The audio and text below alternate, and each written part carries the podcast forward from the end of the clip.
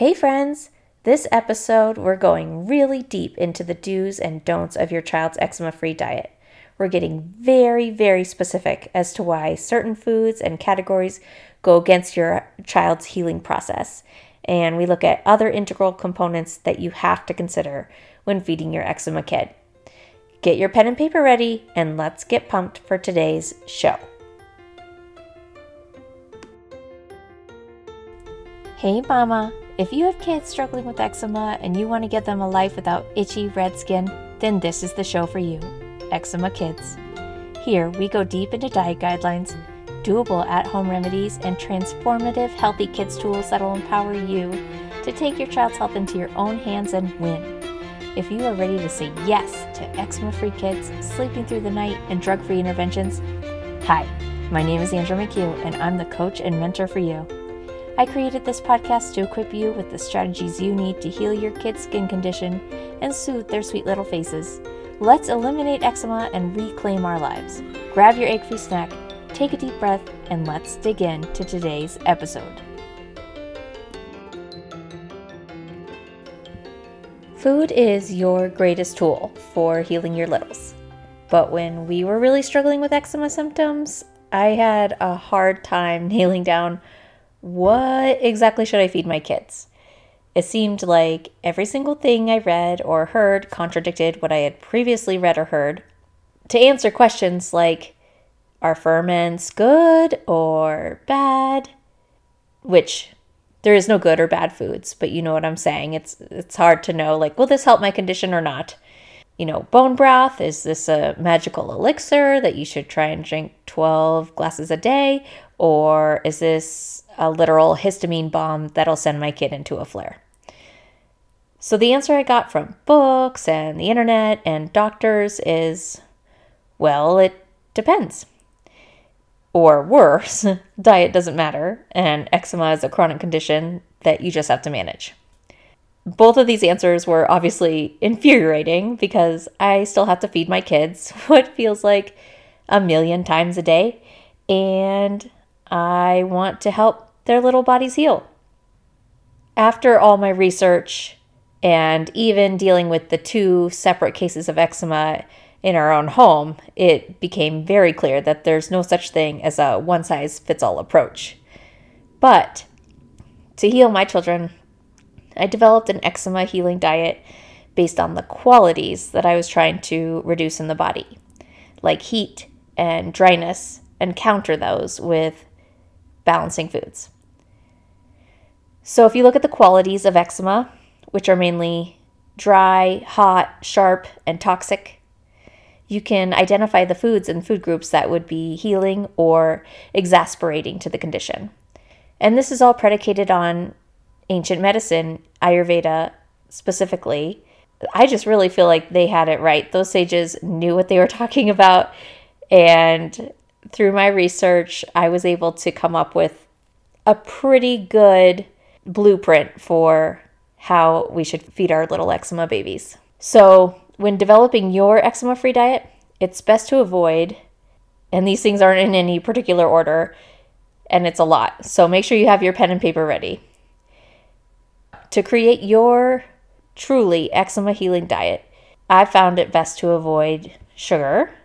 Refined sugars, of course, need to pretty much be eradicated from your diet. And then even natural sugars, they need to be, you know, limited. Uh, tomatoes, which are extremely hard to digest, they lead to fermentation in the gut and they're they're heating to the body. So that helps cause toxic buildup. But basically, we're trying to avoid anything that is too heating. You're going to want to eliminate nightshades from their diet, which tomatoes is a, a part of this category, but red pepper and eggplant, these things tend to irritate liver conditions and their their little livers are already so stressed. You're going to want you're going to want to take those out for a while. Vinegar of any kind that ferments in the gut. Nuts, which nuts is I've gone back and forth on this, but they are extremely difficult to digest. And foods that are really difficult to digest take moisture from the body so you can digest them. Nuts also could be toxic because of molds and things like that.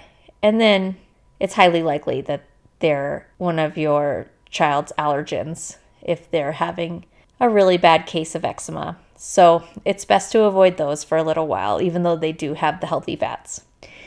Anything spicy, anything that just leaves that even slight burning sensation on your tongue, like pepper, just regular black pepper, it just has an overall heating effect on the body. And while you need some of that for digestion and metabolism, eczema is already so hot, you just don't want to exasperate those qualities in the body. Cheese and dairy, also like a really difficult food to digest. They're acidifying overall. And another one, like nuts, they have the healthy fats in there and the calcium, and that's that's wonderful. But traditional dairy, we know, certainly isn't doing your body any favors because the pesticides on the feed, the low quality feed, and then the low quality conditions that the cows are are living in, that all affects their milk. So it isn't good for our energy, our livers to be putting that into our bodies. Dried fruits is a biggie. They're really high in food chemicals and then of course they're drying to your body because all of their moisture has been taken out. But the sulfites, things like that, your eczema kids don't need any of that.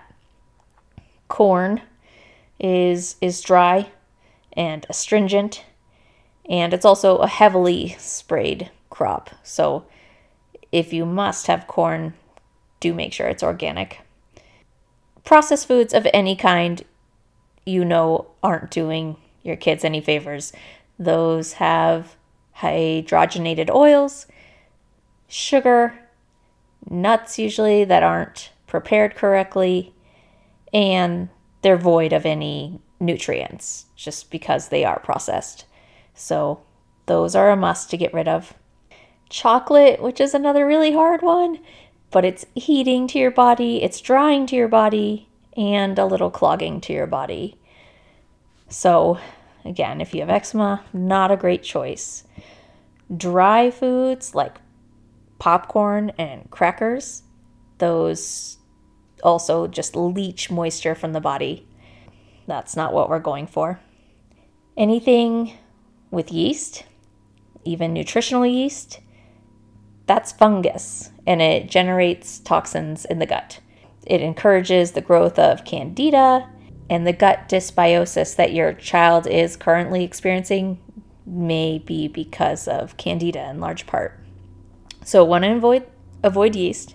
Vegetable oils, of course, canola and corn and all the things that just your body isn't meant to eat.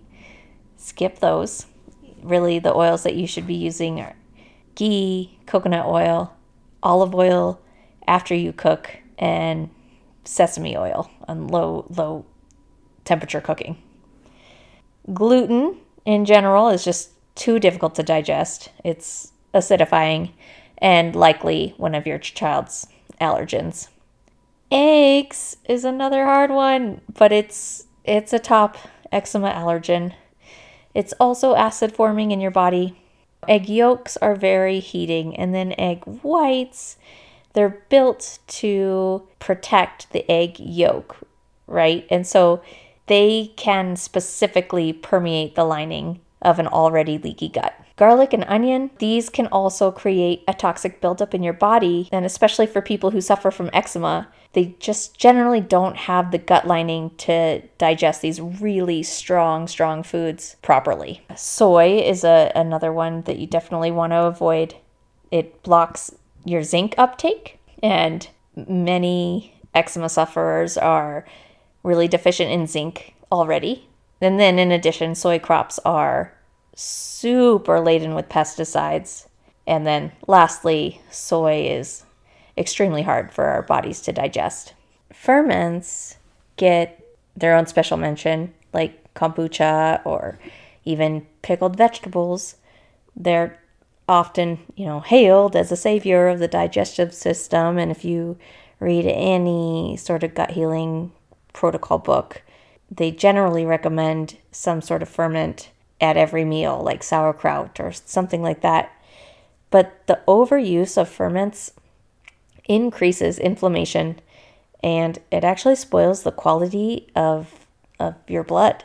The bacteria poop, like the metabolic waste products that are in ferments, are extremely irritating to the gut and a big burden for the liver.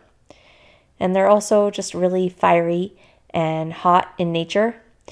So that's why it's recommended that people who suffer from eczema avoid ferments, which again is different from anything that you'll ever read. And I will have to say, homemade yogurt would be the exception here. And that's a really good source of, of probiotics. And we'll go over at a later time how to make that. So that was a really long list, but I promise you, you can develop a whole, nutritious, healing diet for your child that they will love, even without all the things that I just mentioned. So then, after you eliminate those foods, you need to look at your child's diet through a seasonal lens. So, at the time of this recording, it's February in in Colorado. So, I'm making sure to prepare everything with a lot of healthy fats because it's so dry and cold outside. We don't eat raw foods right now because, again, it's just too aggravating to that cold element that we're living in right now. Everything is cooked and and warm. And by nature, your winter diet should include higher levels of fats and proteins and heavier foods because again, to counter what's happening outside we aren't eating any tropical fruits or salads or things like that because they're, they're out of season. Lastly, you need to address any known allergens your child has. So if you've completed any allergy tests like the MRT or the ALCAT or IgG or ImmunoCAP or skin test, whatever you've done, you need to exclude those items as well while your child is repairing their gut. So that was a lot, I know. But please know that it's not a life sentence. This is a season, and this too shall pass, especially if you're really following the recommendations that I just laid out. Your child will start to heal, and when that happens, you can start to reintroduce a lot of those foods that we talked about.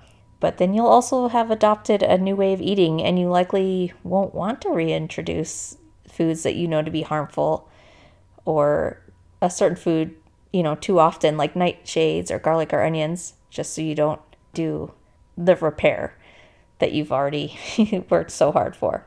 So, just to recap, when creating your eczema free food plan, first you want to remove the foods with properties that don't support the healing for your little eczema kid.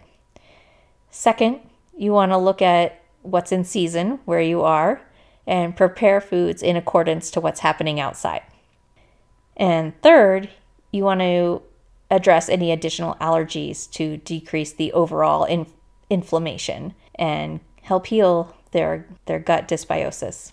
So, on our next episode, I'll take a deeper dive into what you should feed your child because I know that was a really long list of don'ts. Within this this food plan that we built together, they will have all the macros and vitamins and minerals that they need to thrive. But if you need help creating your child's eczema free diet, I would love to help.